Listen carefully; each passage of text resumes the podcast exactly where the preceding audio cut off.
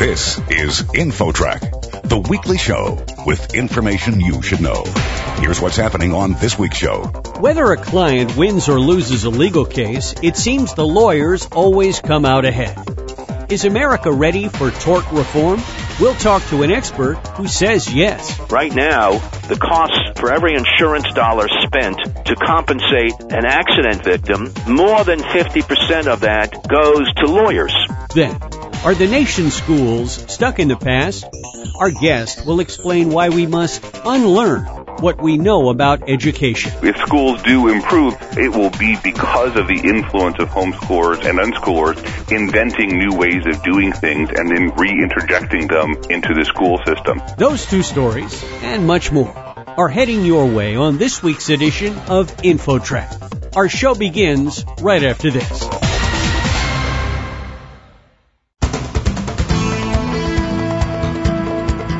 InfoTrack, the weekly show with information you should know. Here's your host, Chris Whitting. Whether you win or lose in the courtroom, one person is usually happy. That's the lawyer who earns big bucks. Are Americans ready for serious tort reform? InfoTrack's Roy Mackey is here with an expert. Roy? Thanks, Chris. Our guest is Professor Lester Brickman of the Benjamin N. Cardozo School of Law at Yeshiva University. He's been teaching legal ethics since nineteen sixty-five. He's also a visiting scholar at the Manhattan Institute and the author of a book called Legal Barons, What Their Contingency Fees Really Cost America. Professor Brickman, welcome to InfoTrack. Thank you. I appreciate being here. In your book, you zero in on one particular legal tradition that you believe is one of the greatest problems, and that is the contingency fee. Now, for someone who's not exactly sure what that means, just give us a quick explanation. Sure. In the United States, if somebody wants to sue somebody else because of a personal injury, there are a group of lawyers called variously trial lawyers, tort lawyers, personal injury lawyers, that you would go to to bring the suit.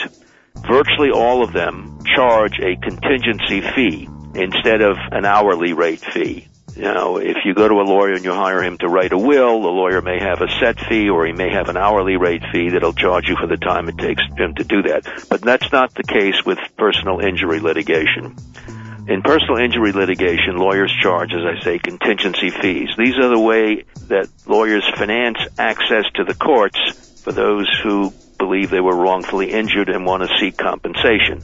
In a contingency arrangement, the lawyer lends his services to the injured person, and he may even advance litigation costs, such as filing fees or court reporter charges and expert witness fees.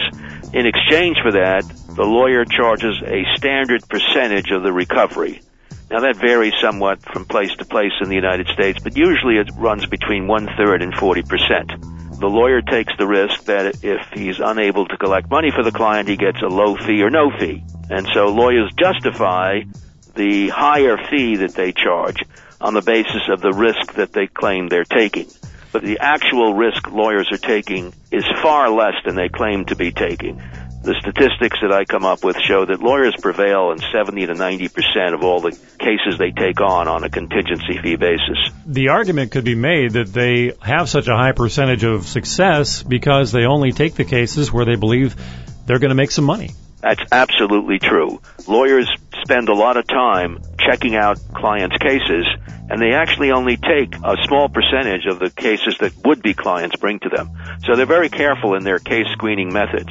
So their high success rates and charging premiums for risk when they're not really taking risk, which I call generating unearned fees, have resulted in a huge increase in litigation in this country.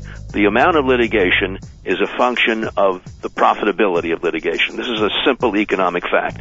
If someone gets a letter in the mail saying, you are now part of a class action lawsuit unless you opt out, and you're going to get ten dollars, and on the other end, the attorney is going to get seventy-two million dollars for representing this class action, that's also a contingency fee, correct? That is correct. Lawyers make huge amounts of money by bringing class actions, and again, it's all done on contingency fee basis. Now, in a class action, instead of the client hiring the lawyer, the lawyer is entitled to conscript the client by the thousands, tens of thousands, hundreds of thousands, even if the large majority of the people that are conscripted to form the class would vote not to bring the lawsuit. Your example is not far off, really. Uh, there are lots and lots of cases in which clients end up with a dollar, two dollars, five dollars, ten dollars if they go through the trouble of filing a claim. And there's sometimes a lot of trouble, and the lawyer comes out with millions. You write that the contingency fee is the most underappreciated of all the elemental forces that shape our legal and political systems. Now, that's a pretty dramatic statement, so explain that.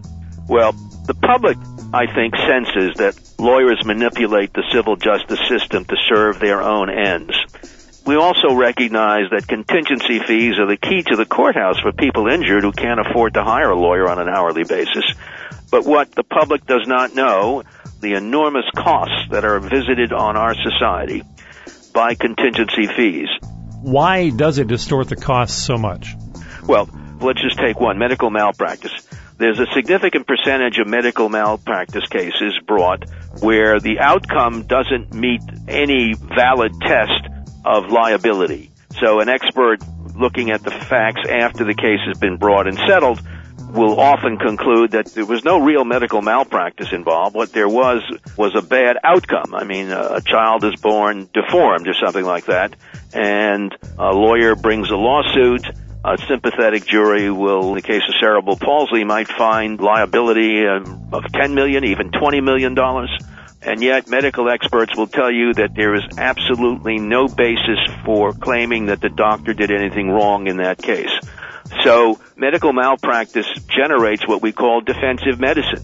Doctors protect themselves by ordering a variety of tests, papering the record with tests that aren't really necessary, and taking other kinds of precautions perhaps, but which again add hugely to the cost of the practice of medicine in the United States.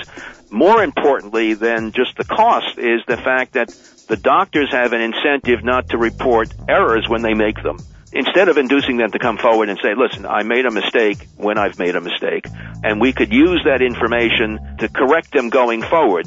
In fact, the system mitigates against that. The system tells the doctor, hide your errors, and yet it's in all our interests as patients for doctors to have an incentive to come forward and acknowledge errors and make changes. Our guest on InfoTrack is Professor Lester Brickman of the Benjamin N. Cardozo School of Law at Yeshiva University. He's one of the nation's foremost experts on legal ethics and the author of a book called Legal Barons, What Their Contingency Fees Really Cost America.